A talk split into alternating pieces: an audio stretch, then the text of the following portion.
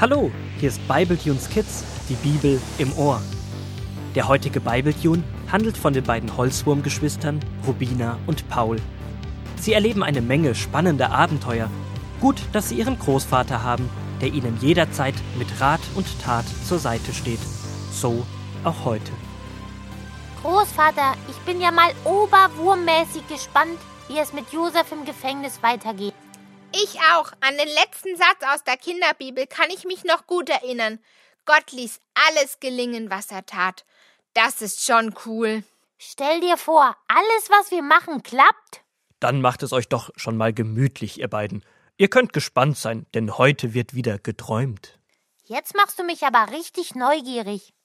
Zwei erwartungsvolle Augenpaare schauen den Großvater an, als der die Kinderbibel aufschlägt und aus 1. Mose 40 die Verse 1 bis 8 vorliest. Eines Tages wurden zwei neue Gefangene gebracht. Es waren wichtige Diener des Pharaos. Sein Bäcker, der alles Brot und allen Kuchen backte, die im Königshaus gegessen wurden, und sein Mundschenk. Das war der Mann, der dafür sorgte, dass der Pharao, sein Hofstaat und seine Gäste immer guten Wein zu trinken hatten. Er probierte auch jedes Mal, wenn der Pharao etwas trank, vorher selbst davon, um zu prüfen, ob der Wein auch nicht vergiftet war. Der Bäcker und der Mundschenk ließen sich etwas zu Schulden kommen, so dass der Pharao sie ins Gefängnis werfen ließ.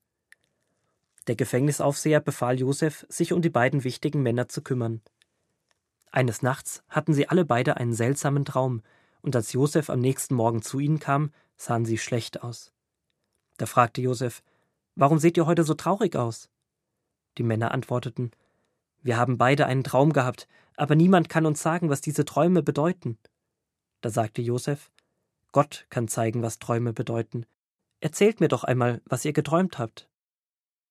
Wisst ihr, Gott spricht auf ganz unterschiedliche Arten zu uns. Durch andere Menschen oder Holzwürmer, oder er spricht in dein Herz hinein. Und du weißt genau, dieser Gedanke ist von Gott. Hm, ja, das habe ich, glaube ich, auch schon erlebt. Als ich einfach wusste, ich soll mutig sein und Rolli in der Schule verteidigen. Genau, Rubina. Da hat Gott zu dir gesprochen. Gott hat noch mehr Arten zu uns zu sprechen. Manchmal spricht er durch die Natur, seine Schöpfung zu uns. Und natürlich durch die Bibel. Das haben wir ja auch schon oft erlebt.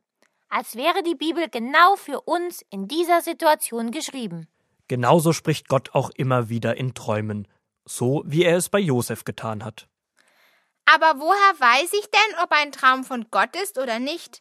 Manchmal träume ich ja genau das, was ich an diesem Tag erlebt habe, und Mama sagt dann immer, hast du wieder den letzten Tag im Traum verarbeitet? Das ist eine gute Frage. Bei mir ist es meistens so, dass ich einfach weiß, diesen Traum muss ich mir merken, damit möchte Gott mir etwas sagen. Und wenn du dir nicht sicher bist, ob ein Traum von Gott ist, dann frag doch einfach nach. Gott, möchtest du mir mit dem, was ich geträumt habe, etwas sagen? Ist da eine Botschaft von dir drinne? Das klingt irgendwie logisch. Wisst ihr, es ist wie immer, wenn Gott spricht. Je mehr wir trainieren, seine Stimme zu hören, desto besser lernen wir sie kennen. Jemandem, mit dem du nie sprichst, den erkennst du auch nicht, wenn er dich anruft. Aber jemanden, den du gut kennst, den hörst du überall heraus. Das stimmt. Rubinas Stimme würde ich überall erkennen. Ich deine auch, Paulchen. Und woran liegt das? Weil Rubina immer so viel quasselt und ich sie ständig höre. Darum kenne ich ihre Stimme so genau.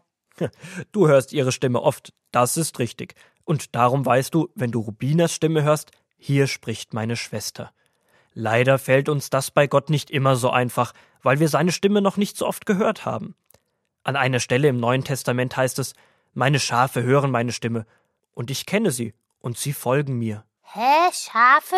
Ich bin doch kein Schaf. Ich bin ein Holzwurm. Oh, ich glaube, ich weiß, was damit gemeint ist. Jesus wird doch immer wieder auch als Hirte bezeichnet und die, die an ihn glauben, als seine Schafe. Genau richtig, Rubina. Dieser Vers will uns sagen, dass wir als seine Schafe, also seine Kinder, die Stimme unseres Gottes hören können. Das ist cool. Ich will auch seine Stimme hören.